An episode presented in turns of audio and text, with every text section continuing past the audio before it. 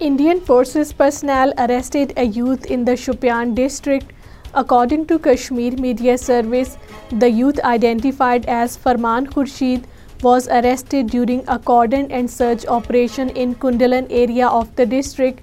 Meanwhile, search operations were also carried out in different areas of Poonch and Rajouri districts. All Parties Hurriyat Conference has said that India has illegally turned the entire occupied Kashmir into an open-air prison since 5th August 2019. According to Kashmir Media Service, APHC in a statement in Srinagar said BJP regime is using military and police establishment to wage a war on the oppressed people of Kashmir to intimidate them into submission. Hundreds of people, mostly farmers, traders and transporters, held a protest demonstration in Srinagar against the brutal policies of the Indian regime targeting the business sector in occupied Kashmir.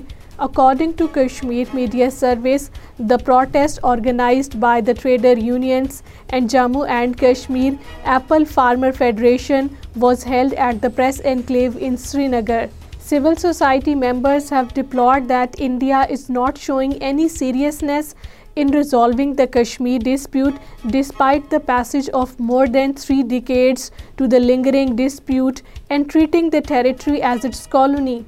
According to Kashmir Media Service, civil society members in a meeting in Srinagar said India is violating international laws and agreements by depriving the Kashmiris of all the basic rights.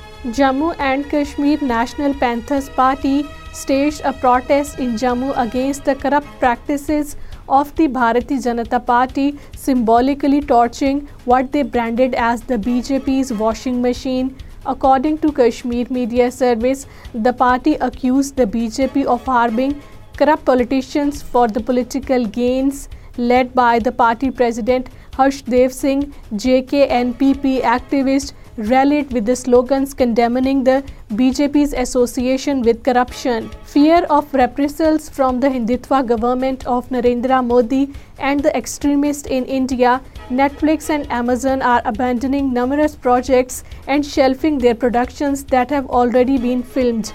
According to Kashmir Media Service, when the American streaming giants Netflix and Amazon Prime landed in India 7 years ago, they promised to disrupt one of the most important entertainment markets in the world, recalls the Washington Post in an investigation published a few days ago.